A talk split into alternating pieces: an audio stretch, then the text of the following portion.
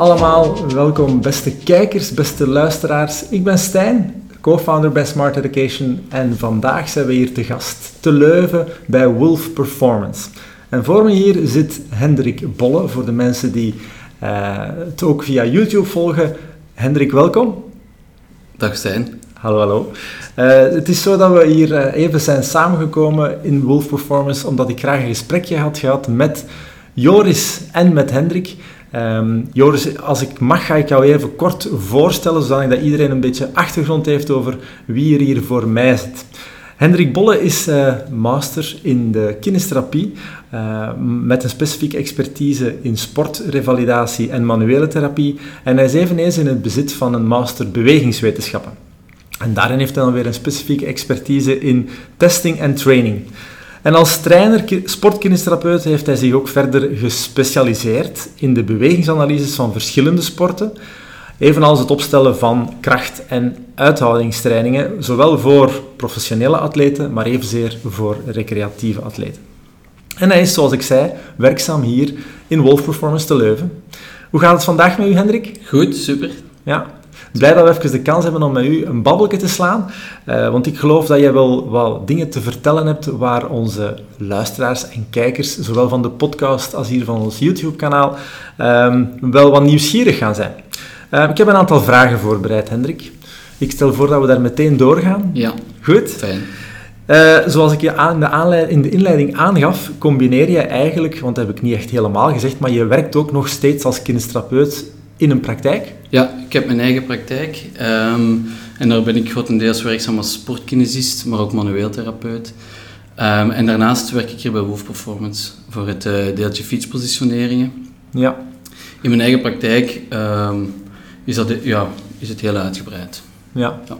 En die praktijk is waar ergens hier? In Huldenberg. Huldenberg. Dus, uh, Niet ver af. Voor de kenners van uh, fietsen, die weten dat de Smijsberg is absoluut niet ver af van onze ah, praktijk. Ja, ja. En die zal ook hopelijk uh, mooie beelden uh, leveren tijdens de komende wereldkampioenschappen. Oké, okay, het parcours passeert daar. Ja, absoluut. Fantastisch. Het passeert voor de deur. Ja. Zeg maar, zo die combinatie van kinestherapeut zijn en patiënten zien en ook hier actief zijn en dan die deels inspanningstesten doen, maar ook de bikefittings, lijkt me wel een leuke combinatie. Hè? Nu, als ik een stoute vraag zou mogen stellen, welke van de twee doe je het liefst?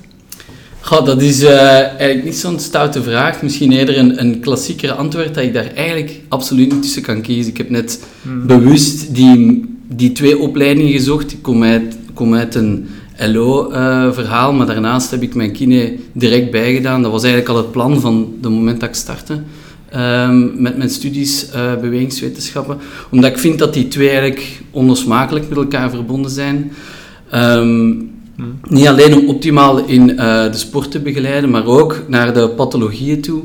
Um, ik blijf erbij dat die combinatie van die twee studies eigenlijk Ja. een ideale meerwaarde is voor, en eigenlijk ja, liefst zoveel mogelijk sportkinesitherapeuten, toch opteren voor zo'n combinatie van die twee. Um, Nee, ik en het is dat- juist een, goede wisselwerking van die twee. En ik ben blij dat, um, dat ik die twee kan doen. Um, en zowel op een uh, professioneel niveau, Ja. wat maakt dat het, het, um, het ook... Um, het is de wisselwerking van de twee die dat ervoor zorgt uh, dat ik scherp blijf in al, uh, in al die studiedomeinen. Ja. Ja, nu, ik had eigenlijk inderdaad ook al verwacht dat je zou zeggen dat het een meerwaarde is om die twee te combineren. En natuurlijk is dat zo. Ehm, want als kinestherapeut in uw praktijk zie je dan ook wel veel recreatieve wielrenners. Ja, Ja, ja en die zitten natuurlijk ook met vragen, eh, hoe dat je het best moet trainen. Ehm, ik denk dat het ook herkenbaar is voor Ja. onze luisteraars. Eh, en, en die vragen dan hebben graag advies van jou. Ehm, nu, is dat ook iets dat dagelijks bij jou in de praktijk voorvalt? Ja, absoluut. Ik denk bijna iedere... Zeker de start van veel blessures ehm, gaat gepaard met een overbelasting. En we werken, eh, we doen al veel. Er wordt veel gedaan rond preventie. Maar er wordt eigenlijk heel weinig gedaan in functie van eh, trainingsbegeleiding. En eigenlijk zit daar een heel groot deel van uw preventie. Ehm, dus in dat opzicht benaderen we zelf ook onze patiënten eh, op die manier dat ze zo goed mogelijk van start kunnen gaan na de revalidatie, dat die fout niet meer terug gebeurt. En langs de andere kant zijn er zeer veel ehm, eh, patiënten die eigenlijk zelfs gewoon voor core stability bijvoorbeeld willen komen, maar daarnaast ook heel veel vragen rond trainingsbegeleiding hebben, want iedereen gaat op zoek op het internet en via Google vind je natuurlijk heel veel informatie, Hmm. maar de, vaak de moeilijkheid is om dat in één plan te gieten. En zeker als je naar specifieke doelstellingen werkt, hoe dat je dat moet aanpakken. En dat geldt niet alleen voor fietsers. We zien dat eigenlijk zelfs meer bij voetballers, teamsporters vragen dat ons regelmatig. Lopers uiteraard, triatleten. Dat is eigenlijk een heel breed gamma, waar dat ehm, zeker nog heel veel informatie eh, te grapen valt voor die recreatieve atleten. ja. Ja, nou, ik denk ook in, in dat opzicht dat het eh, heel belangrijk is dat je een wetenschappelijke benadering, hè, je sprak daar van Dr. Google, eh, maar dat we het vanuit een wetenschappelijke benadering gaan bekijken, die begeleiding van recreatieve wielrenners. Eh, is het dan juist om te moeten zeggen, get the basics right?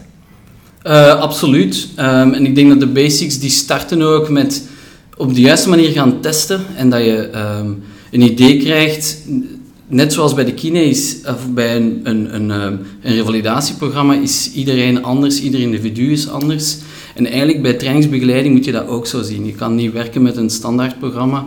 Ehm, en de, de basics zit hem eerder in het, in het leren testen ook. Ehm, en dan vooral je programma daar direct aan aan te passen en voor die, voor die persoon eigenlijk ehm, ja, in functie van zijn doelstellingen ehm, de juiste beslissing te nemen. Mhm. Eh, en de- daar zit eigenlijk het grootste van de basis en vaak de grootste drempel om, om dat te kunnen gaan, om dat juist aan te pakken, ik zal het zo zeggen. Ja, ja. Wel, je stelt dan trainingsschema's op. Ehm, je begint daar waarschijnlijk mee al in, het, in de winterperiode, eh, gecombineerd met wat krachttrainingsschema's. Ehm, een vaak voorkomende vraag, denk ik dan ook, is hoe vaak worden zo'n schema's bijgestuurd? Zowel qua ehm, het uithoudingsprogramma als het krachtprogramma. Eh, werken jullie daar met cycli van vier, zes weken? Hoeveel weken plannen jullie zo vooruit? Goh, dat is eigenlijk een... goh, dat is heel... Opnieuw, dat is vrij individueel, maar dat is individueel in de zin van voor de recreatieve atleet ehm, is dat eigenlijk afhankelijk... Meestal komt hij met één à twee doelstellingen. Mhm. En is het veel gemakkelijker om een grote... Hoe dat wij werken, we werken met grote jaarplannen. Ehm, en op basis daarvan kijken we na de testing wat dat er nodig is voor die atleet en zo wordt dat aangepast. En dan werken we met 3-1 cyclies, 2-1 cyclies en dat gaat dan naar programma's van 4 tot 6 weken eh, enzovoort. Maar voor een competitieve renner is dat eigenlijk helemaal anders. Ehm, Ja. Zeker ook omdat die, eh, die hebben die wisselwerkingen met hun wedstrijden. Er komen soms plots wedstrijden bij of er vallen wedstrijden weg. Dan moet er Wat eigenlijk een continue worden. aanpassing eh, vraagt. Maar ook daar starten we ook altijd met een jaarplan. Met, met onze competitieve jeugdrenners gaan we eigenlijk eerder ook altijd al een meerjarenplanning opmaken, omdat we weten welke specifieke doelstellingen we willen halen per jaar. En ehm, ja, verder eh, proberen we dat dan te optimaliseren per jaar, maar dat is die, daar durft het soms wel eens een aantal weken heel veel te veranderen, omdat er qua wedstrijden eh, enorm veel verandert. Of ehm, tegen, tegenvallende zaken, zoals blessures enzovoort, die erbij, ko- Ja. pardon, die erbij komen. Of valpartijen enzovoort. Dus dan Ja, eh, vraagt dat ook wel een, een, een, aanpassing in de programma's. Het is misschien ook verschillend tussen recreatieve en Ja. competitie-wielrenners, maar ehm, als dan zo'n schema wordt bijgestuurd, aangepast, met welke parameters moet er dan worden rekening gehouden en hoe kan je dat dan gaan, eh, objectief gaan beoordelen? Hoe pakken jullie dat aan? Ja, we gaan in eerste instantie naar een aantal recuperatieparameters gaan kijken. Ehm, vaak ook ehm, veel contact met de atleet is heel belangrijk, ehm, omdat daar heel veel informatie uit te halen valt. En dan zijn het vooral de volumes en de intensiteiten die we moeten gaan bijsturen, afhankelijk van wat de atleet aangeeft of hoe dicht of hoe ver we van onze doelstelling zijn. Ehm, en aan de hand daarvan passen we dat eigenlijk aan. Ja, oké. Zeg, en wat dat ik merk, of wat dat ik hoor, zie, ehm, is dat bij die recreatieve wielrenners, dat er steeds meer en meer een evolutie lijkt te zijn naar van die extreme uitdagingen. En dan moeten we ons de vraag stellen, is dat nog gezond? Zijn, ik weet niet, je mag eens uit je eigen ervaring ook spreken, maar zie jij daar gevaren in? Zie jij ook die evolutie? Het is vooral de snelheid waarmee dat mensen dat willen gaan doen. Ja, Ehm, op te korte tijd willen... Ja, zeker een aantal jaar geleden bijvoorbeeld vond ik dat het heel fel opviel. Mensen be- begonnen ook massaal triathlon te doen bijvoorbeeld. En iedereen begon met eh, een sta- start triathlon en ze waren een achtste aan het doen. Maar ze spraken al van een Ironman. Ironman, ja, ja. En dat, die stap is ongelooflijk. Ja. Ehm, ik denk ook, als je naar die grote marathons eh, kijkt, waar dan massaal veel volk op afkomt, dat er daar zeker ook wel een, een bepaald percentage is dat er eigenlijk absoluut niks te zoeken heeft.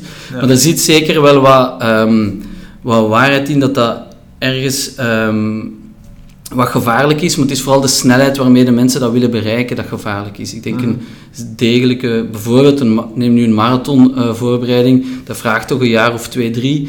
Ik denk als, je, ehm, als iemand naar meerdere Gran Fondo's bijvoorbeeld wilt gaan, of zwaardere toertochten wilt gaan, ook dat is niet iets wat je op een jaar voor elkaar krijgt, dat vraagt meer tijd. Mhm. Ehm, en tuurlijk is zo die ene rit die, waarbij iemand tot het uiterste kan gaan, ehm, wordt sowieso gedaan door velen, maar de, het vaak is ook het probleem. Ik denk ook, als, zeker ook als kinesist en als ehm, gezondheidsbegeleider, bij wijze van spreken, ehm, is zeker ook het advies om, dat, ehm, om daar voldoende tijd voor te nemen en niet te streven naar zo één extreme doelstelling, maar dat eigenlijk op een aanvaardbaar niveau en er meerdere te kunnen doen. En dat vraagt een enorme begeleiding en ehm, toch ook een enorme voorbereidingstijd. En dan weet je ook onderweg of je dat aan kan of niet. Mhm. Uh, want er zijn er zeker, ehm, ook uit eigen ervaring, waar we hebben moeten zeggen, oké, dit dit, dit gaat niet voor jou. Die, ehm, die afstanden zijn te extreem enzovoort. Je gaat toch je doelstellingen moeten bijschaven of toch die afstanden zeker moeten veranderen. Ja. En ook geen, geen schrik hebben om dat te zeggen. Ik denk dat het heel belangrijk is dat, daar, ehm, dat je een goede communicatie eh, hebt met je atleet. Alles staat en valt met de communicatie. Ja, daar ben ik helemaal mee eens. Communicatie, dat dat een centrale plaats moet innemen. Educatie en communicatie, want Ja, eh, sommigen hebben heel hoge verwachtingen en komen dan hier eh, testen afnemen en zijn dan misschien soms heel ontgoocheld. Dat is denk ik ook soms een moeilijk gesprek. Maar voor alles, ja, vaak zijn mensen ontgoocheld. Ehm, dat is ook inderdaad omdat het verwachtingspatroon niet overeenkomt met wat ze zien. Maar het is heel belangrijk om altijd voldoende oplossingen te bieden. En die zijn er, die zijn er bijna altijd. Ik heb nog nooit geweten dat we geen oplossingen hebben kunnen aanreiken waar mensen niet tevreden mee zijn. Dus Ja, ja, ehm, daar zit eigenlijk ehm, een heel belangrijk deel van de ja, educatie en communicatie. Is Ja. ehm, dat mensen weten dat het, het is niet dat het stopt omdat iets, niet, omdat iets extreem niet lukt, maar er zijn voldoende andere zaken die wel eh, mogelijk zijn. Ja. ja, ja. En als we dan eens eh, breder kijken, en, en ehm, jullie krijgen toch heel vaak ehm, wielrenners, zowel competitie als recreatieve, die elders al eens geweest zijn. En ik denk dat je daar ook wel eens wat verhalen tegenkomt. In de zin van mensen die ergens begeleid zijn of, of op zichzelf van alles hebben uitgeprobeerd. ehm, die, waar dat dan vaak ook wel wat misloopt. Hè. Ehm, kan je daar zo eens wat voorbeelden aanhalen? Zo, dooddoeners bij wijze van spreken van fouten die je eigenlijk heel vaak ziet eh, terugkomen. Waar, dat, waar dat we misschien ook als mensen die nu al eh, wielrenners begeleiden toch wat mee moeten opletten. Ja, met ehm, het, het aandeel volume-intensiteit, ehm, om die balans ehm, goed op elkaar af te stemmen. Veel gaan een combinatie direct doen van de twee met recreatief atleten. Dat lijkt mij af te raden. Daar moet veel meer training, is in principe variatie. En is ongelooflijk belangrijk in uw trainingen. En dat maakt ook dat bijvoorbeeld ook veel recreatieve atleten die op hun eigen bezig zijn, die maken vaak de fout van... die precies dat ze een specifieke eh, parcours hebben en ze dat stelselmatig intensiever en intensiever gaan doen. Ehm, dat zijn bijvoorbeeld veel, voor, ah, veel voorkomende fouten.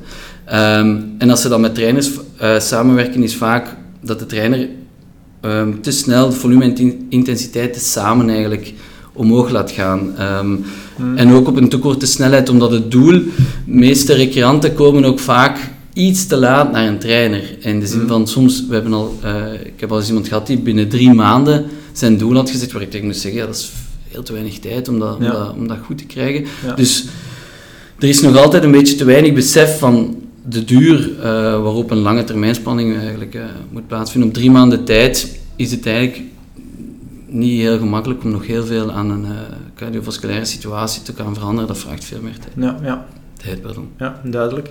Wat ik dan soms merk, eh, Hendrik, is dat bij, ik zie dan vaker lopers, is, eh, dat heb je even niet aangehaald in die fouten of die, eh, hoe dat mensen misschien verkeerd trainen, het is eigenlijk altijd hetzelfde trainen. En dat er niet genoeg intensiteit in zit. Dat ze daar ook wat bang van zijn. En dat hun snelheid op die manier ook gewoon afgetopt wordt Zie je dat ook soms? Ja, absoluut. Ehm, zeker, um, ga ik al iets meer in detail gaan, denk ik, dat um, in functie van basisuithouding, wat uh, te maken heeft grotendeels met hoe, hoe goed uw vetmetabolisme wordt aangesproken tijdens de uh, inspanning, of hoe goed uw lichaam energie haalt uit die vetten, hebben mensen vaak de neiging ook om één constant tempo te houden. Maar zelfs in lage intensiteiten kan je ook intervaltraining doen. Tuurlijk, en ja. het zijn eigenlijk die zaken die daar ook in moeten zitten om een zo hoog mogelijke trainingsefficiëntie te behalen. Hè, of zo goed mogelijk resultaat uit je trainingen te halen. En inderdaad, um, dat is hetzelfde wat ik bedoel met het eentonige en die, datzelfde parcours en altijd aan de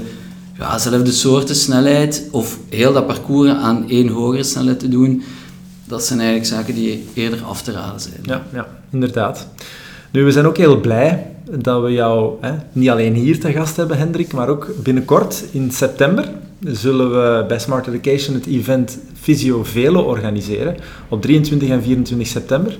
En ook jij zal daar een bijdrage leveren aan het topic Science and Training. Um, heel blij dat je dat wilt doen trouwens. En de titel daarvan uw presentatie, uh, of van uw bijdrage, ik denk dat jij in totaal, dat was zelfs drie uur of zo, dat je, hè, een lange ja. presentatie. Uh, trainingsbegeleiding van de recreatieve renner. We zijn er hier over bezig geweest al. Mm -hmm. uh, meer bepaald ook evidence-based in de kinepraktijk. Kan je ons daar misschien al een klein tipje van de sluier uh, oplichten van wat dat de mensen mogen verwachten, waarom dat ze naar uh, die presentatie moeten komen kijken of naar die dag komen beleven. Je bent daar niet de enige spreker. Mm -hmm. ook Koen Pelgrim zal daar aanwezig zijn en professor Jan Bonen. Um, maar uh, voor jouw deeltje, specifiek gericht op de recreatieve wielrenner en de kinepraktijk, um, kan je daar al iets van kwijt? Ja, dat zeg je het al. Hè. Dus we proberen de link te maken met de kinepraktijk. Um, enerzijds om een aantal testings duidelijk te maken waarin dat, die toepasbaar zijn binnen de kinepraktijk, dat de kinesis voeling krijgt met het, het, testen van uh, bepaalde data vooral en wat, wat dat ook nodig is om de juiste beslissing te nemen in functie van uw trainingsbegeleiding. Mm. En dan gaan we een aantal, uh, aan de hand van een aantal specifieke casussen, zullen we um, ieder...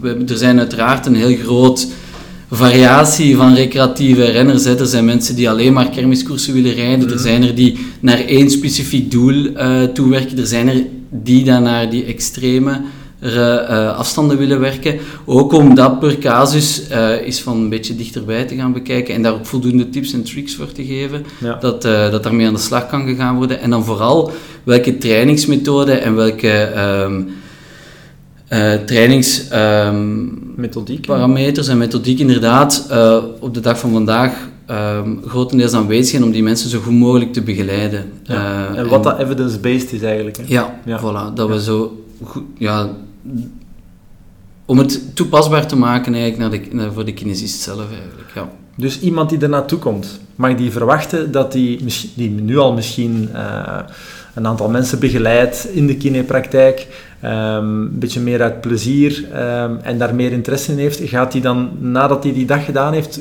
met heel wat kennis naar huis, waarin dat hij weet van daar en daar ga ik nu meer op moeten letten en nu ga ik gerichter een trainingsplan kunnen opmaken? Ja, Zeker, ik denk zeker al de kinesist die eigenlijk um, de meeste van zijn atleten op dezelfde manier begeleidt, um, die gaat daar zeker um, ja. aan zijn trek komen, omdat we juist die individuele benadering willen uh, toelichten. En langs de andere kant, door het up-to-date maken van de, de laatste nieuwe trainingsmethodieken, hmm. die we er zeker ook in gaan verwerken, ja hoop ik toch dat zij um, daar hier en daar wat van opsteken, ja. dat direct toepasbaar is. En evenzeer voor mensen die nu gewoon zelf fietsen ja, en uh, zich, zichzelf wat willen verbeteren, ja. of die vanuit hun passie voor de fiets willen starten met uh, het begeleiden van patiënten die dan, eh, recreatieve wielrenners of competitierenners. Ja, absoluut. Uh, er zal zeker ook een deze voor de... Er is geen voorkennis nodig? Nee, nee. nee. we gaan zeker ook door, nog eens doorheen alle belangrijkste trainingsprincipes. Um, om eigenlijk alles goed verstaanbaar te maken. Ja. Ja, ja. Dit was een moeilijkere vraag die ik nu ga stellen, had je aangegeven. Je vroeg u af, wat ga ik daar tegen, daarover gaan zeggen? Ik ben ook benieuwd wat je nu zal zeggen, uh, Hendrik. Uh, want de volgende vraag is, heb je zo... Ja, nu, iedereen gaat... Het is goed weer, eindelijk. Um, iedereen is aan het fietsen. Misschien hebben er bepaalde mensen al plannen gemaakt voor dit najaar, doelen gesteld. Um, heb je zo'n gouden tip voor wie deze zomer heel wat kilometers gaat gaan malen. Zij het op het vlakke, zij het in de bergen of in de Ardennen ergens.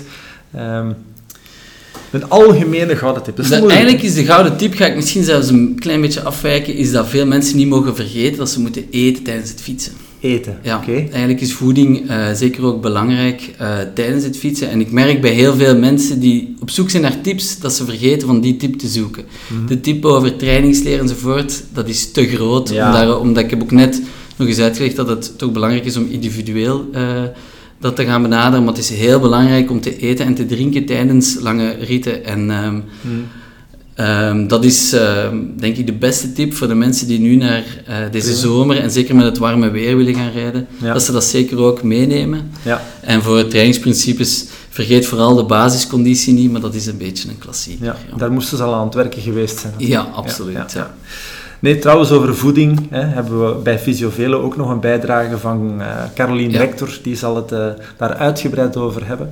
Dus meteen een tip van Hendrik om ook uh, in te schrijven daarvoor. Oké, okay, um, nu Fysiovelo doen we vooral om... Allez, is, is het idee is ontstaan omdat het WK wielrennen niet alleen bij jou aan de praktijk aan de deur passeert, maar ook aan het kantoor waar wij hier zitten in Leuven.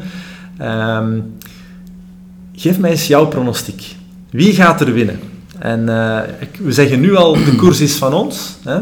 Gaan we dan ook kunnen zeggen, de wereldkampioen is van ons? Of... Ja, ik ben eigenlijk altijd heel chauvinistisch ingesteld, net zoals uh, dat ik er zeker van ben dat wij als België ook het Europees kampioenschap voetbal gaan winnen. Ah, ja, ja. Denk ik ook dat Wout van Aert onze wereldkampioen gaat zijn. Oké, ik noteer dat. En als het zo is, ja, dan gaan we daar een op drinken hier in de Hoorn waarschijnlijk. Absoluut. Ja, Oké. Dankjewel voor dit gesprek, Hendrik. Uh, dank jullie allemaal van uh, er ook hierbij aanwezig geweest zijn, van u de tijd te nemen om even te luisteren. Um, ik zie jullie natuurlijk graag in levende lijven terug uh, op het Visiovelo event. Noteer het alvast, 23 en 24 september. Verspreid over heel Vlaanderen gaan we zitten, zowel Antwerpen, Gent, Leuven... Uh, we zitten nog Brussel. Um, er zijn verschillende events die uh, zullen gaan plaatsvinden. Alle info vinden jullie trouwens op www.smarteducation.be. En om af te sluiten, vonden jullie dit een uh, fijne aflevering van onze podcast? Dan zouden we het ook leuk vinden mochten jullie dat even liken. Um, dan weten wij ook dat, het, dat we op deze manier kunnen gaan verder doen. Dan meedoen jullie ons zeker een plezier.